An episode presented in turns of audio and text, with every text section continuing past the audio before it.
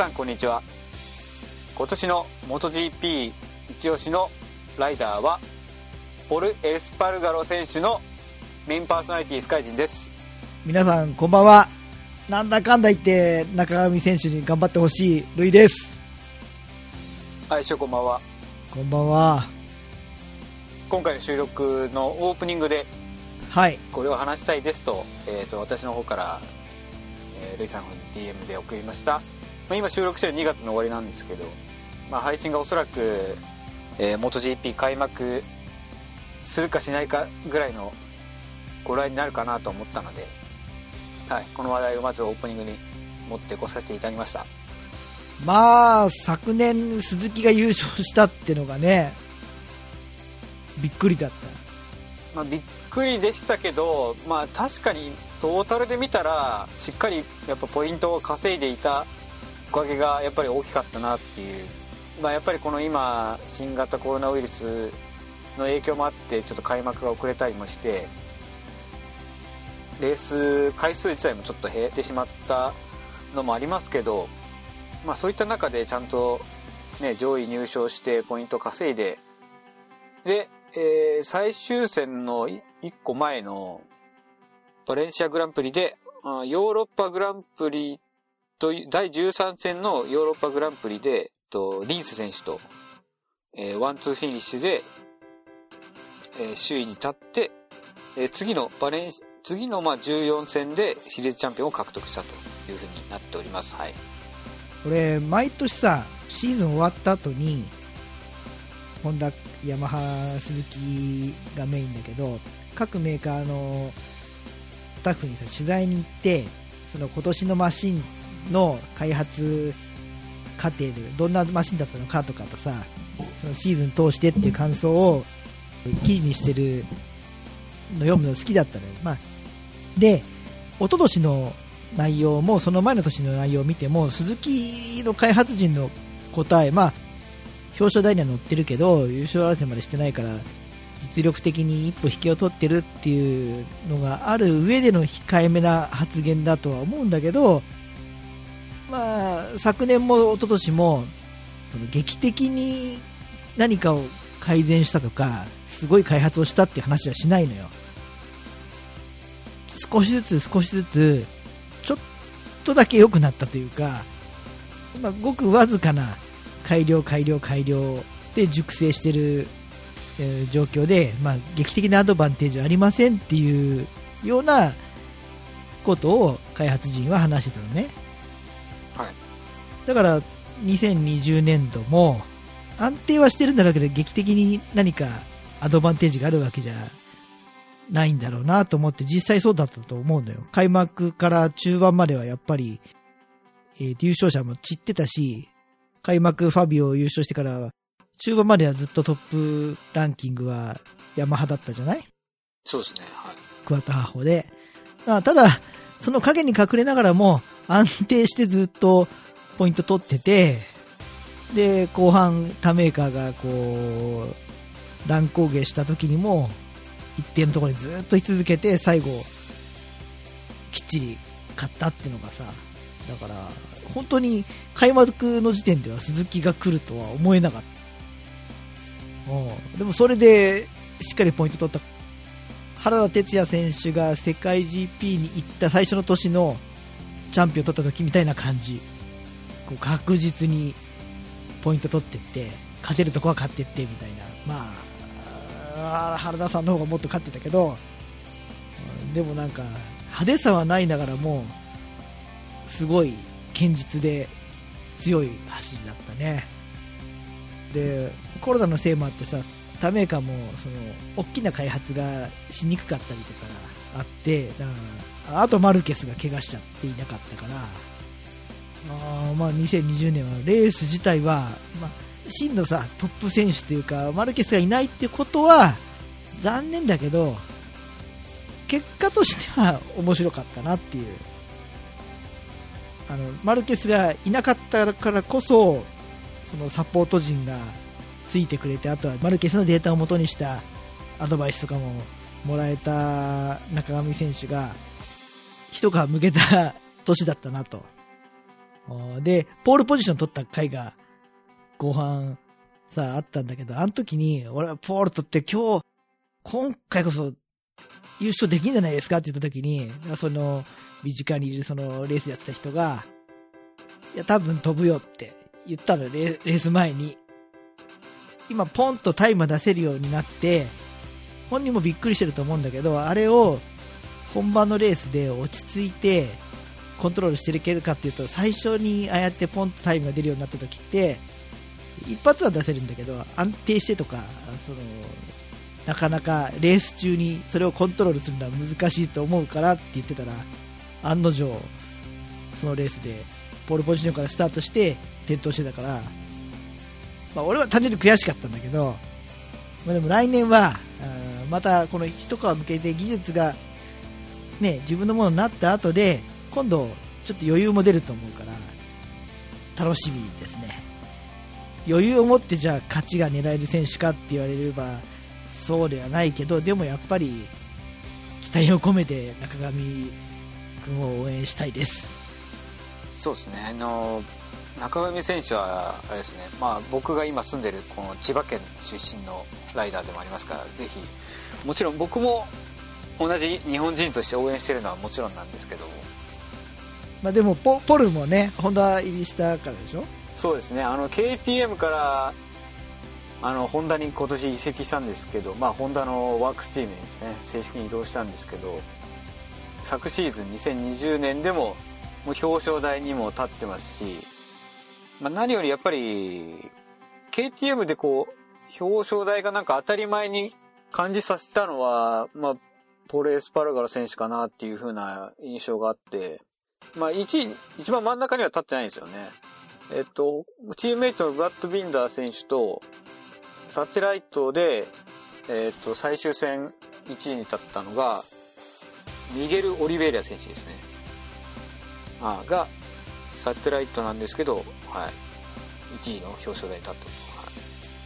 ホンダのさ、ワークスにいて今 KTM の開発やってる、あはい。ペドロサが、そう、ホンダから在籍したペドロサが KTM 行って開発ラインでやってから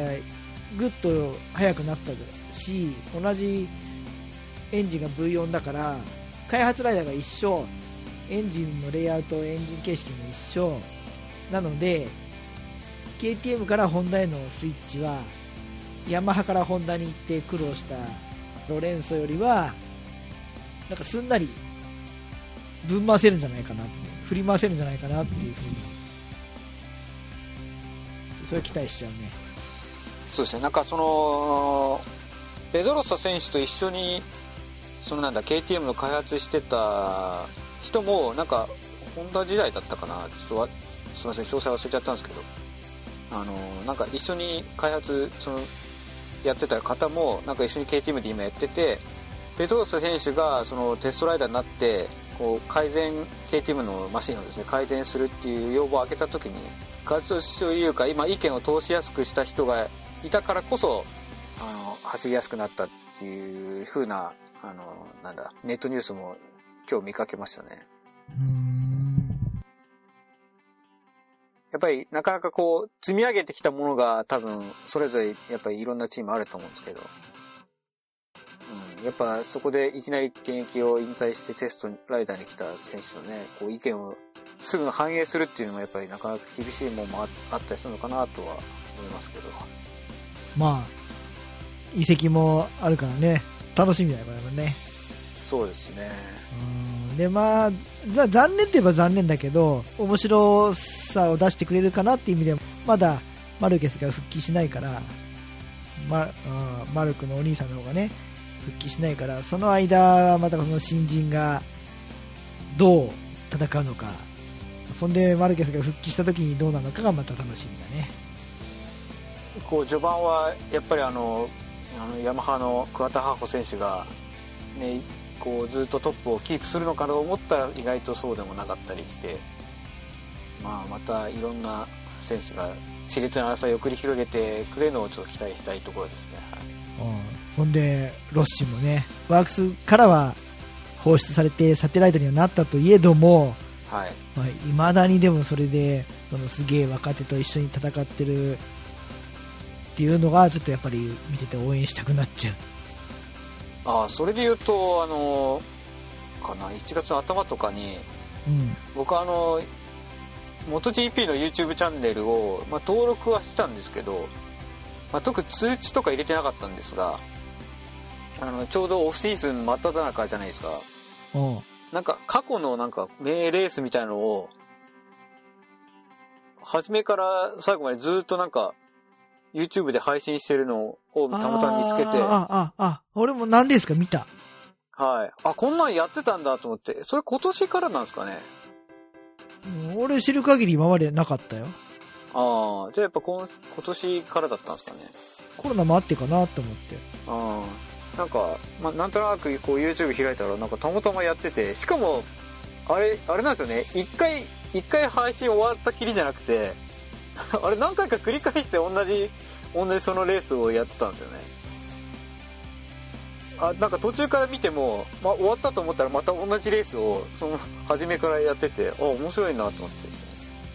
あ、こんなんやってたってもっと早く気づけばよかったなと思って。でまあ、そそれで、だからそれこそ、その、ロッチ選手が、1、2、3位、こう、トップ争いしてる名レースとかもやってたりして、面白かったなっていう。まあ、日本語のね、音声つけて聞いてみたいってのもあるけどね。ああ、そうですね。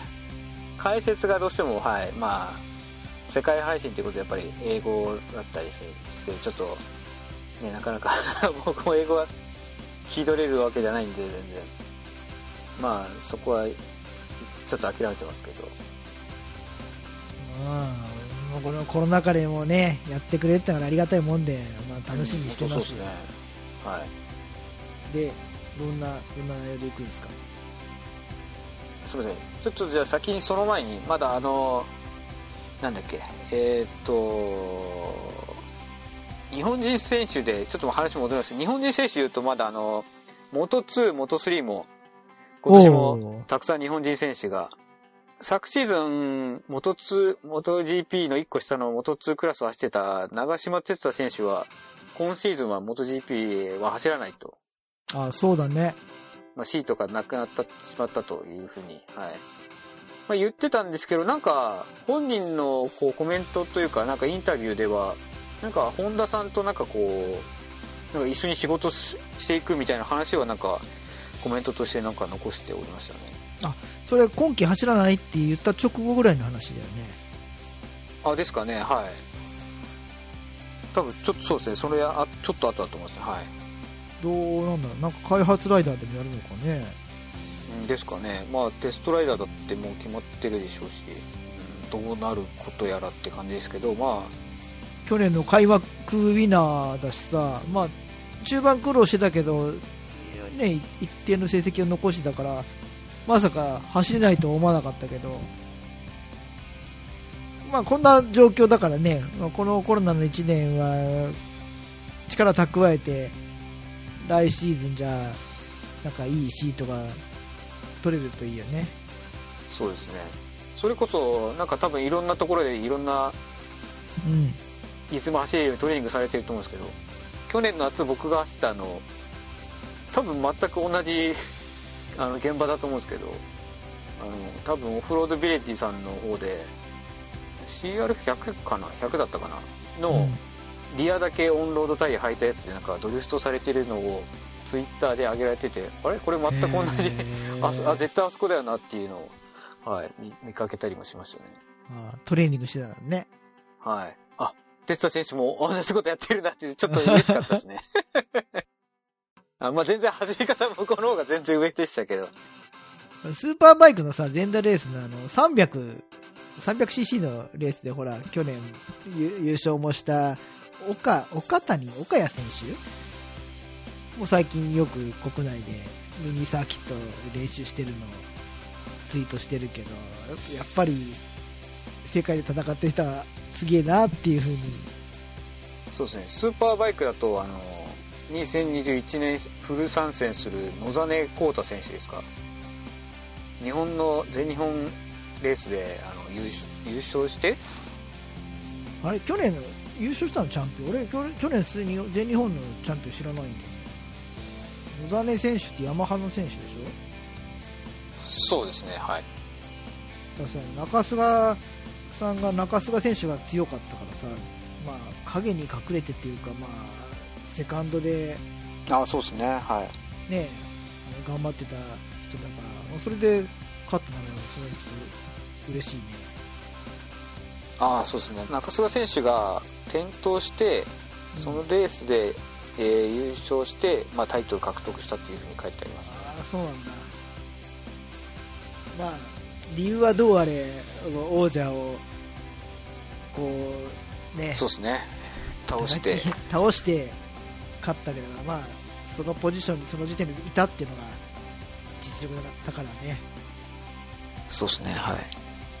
あ、でも頑張ってほしいな。そうですねおっす。とはいで元2は元3はだから去年走った選手がまあ同じまあもしまあ移籍されている方もいらっしゃるんですけどやっぱり多数のあ日本人選手が走られますしえっ、と去年元3からことあ今シーズン、えー、元2に昇格したあの小倉愛選手も、えー、元2で走るということでまあチームは同じホンダアジアでしたっけ？うん。出光の。はい、から走るということで、えーぜひぜひ、あのーまあ、僕はあの、フール入ってるんで、まあ、フール入ってるのは唯一、唯一という、まあ、映画見れるのもそうなんですけど、僕はどっちかというともうこの、モト GP、モト2、モト3全全試合をこの、リアルタイムで見れるがためにだけにほぼ入ってるようなもんなんで。いや俺もさ見れるもんなら見たいけどさ基本仕事だから何が辛いってそのリアルタイムで見れるけどリアルタイムでしか見れないのがね悔しいとこなんだよねそうですよね。あーはいフール録画できないからさできんのかな？そうですよね。うん。あのどうなんでしょう。プレプレステとかのフールで見たら録画できんのかな？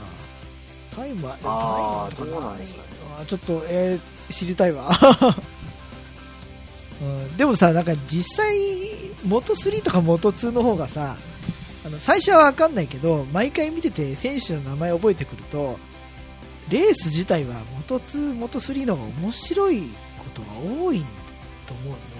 ああ、もう本当その通りですね。はい。俺。マシン差がないから絡むじゃん、すごく。そうなんですよね。レース展開がすごいこう、ね、ずっとお同じ選手がトップを走ってるっていうのがなかなかあんまりないから、ないないない。あんまぶっちぎれないし。元3のさ、スリップの使い合いなんかもう結局最終ラップまで目が離せないもんね。うん、すごいですね。そうですね。まあ、なんかあの、僕はあんまり見たことないですけど、なんか競輪選手とかはああいう感じなんじゃなかったでしたっけ？うんだってもう、何 ?6 台ぐらいの集団でいる限り、あの、先頭に行っていても全然有利じゃないからさ。もうまあまあ、あれはでも昔から、あの、GP125 の頃から、やっぱ特徴では勝敗機ではの面白さはまた格別っていうのは。あまあ、あの、元 GP だけじゃなくさ、あ、今年はちょっと安心して見れたというか、その、元 GP じゃないけど、ホンダが、あの、ダカールラリー、割と安定して勝ったじゃない。ああ、みたいですね。はい。もうちょっと俺怖いのはさ、ホンダレース勝つとさ、撤退しちゃうのがね、代々あるじゃない。はい。ちょっとこのね、KTM の16連覇だったっけ？なんか、ねちょっと KTM ばっか勝ってた牙城をちょっと、ホンダしばらく死守してほしいなっていう。と、あと、バイクじゃないけど、あの、久々 F1 のドライバー、日本人の若手が生まれたじゃない。はい、そうですね。あれもなんかちょっと2021年は、その辺も含めて、モータースポーツ楽しそうだなって、思ってますよ。はい。はい。えっ、と、今、調べたんですが、えっ、と、KTM がですね、19連覇でした。19連覇か。はい。すげえな KTM 悔しいですね。あと、もう一勝で20連覇っていう。そうだね。気の良い数字だったんですけど10連覇でもとんとんでもないけど。ホンダは31年ぶりだそうですああ、すごい、すごい。そればかりでまた、19連覇で31ってその間はどこだったんですかね他も勝ってんだろうな。ヤマハ、ヤマハ BM とかじゃないのかな。あとは、えー連覇してないけど KTM がやっぱり勝ってるああちょこちょこあれででもそうですよね。31年ぶりってことはじゃあずっと他のメーカーがってことですね。19連覇すごいよな。うん。想像がつかない。僕あんまりダカールラリーあんま詳しくないですけどあのなんかなんかスピードが出すぎるから今 450cc の排気量制限がかかってるってなんか。昔もっとリッター近いね、はい。ね。7半とか800とか。そう危ないっていうんで小さくなる。あれですね。実際のそのモトクロスとかエンデューロとかのなんですかまあ市販のコンペティション。ナンバーなしバイクでもやっぱり450が今一番大きいんですかね。主流じゃないけど競技で使えない分主流じゃないけど600でも650も確かまだあるんじゃないかおーでもメインどころは4 450だと思うよ。そうですよね。やっぱりなんかイメージ的にえっ、とこの前出たのが何だっけえっ、と CRF の CRF でよかったんですけ？ど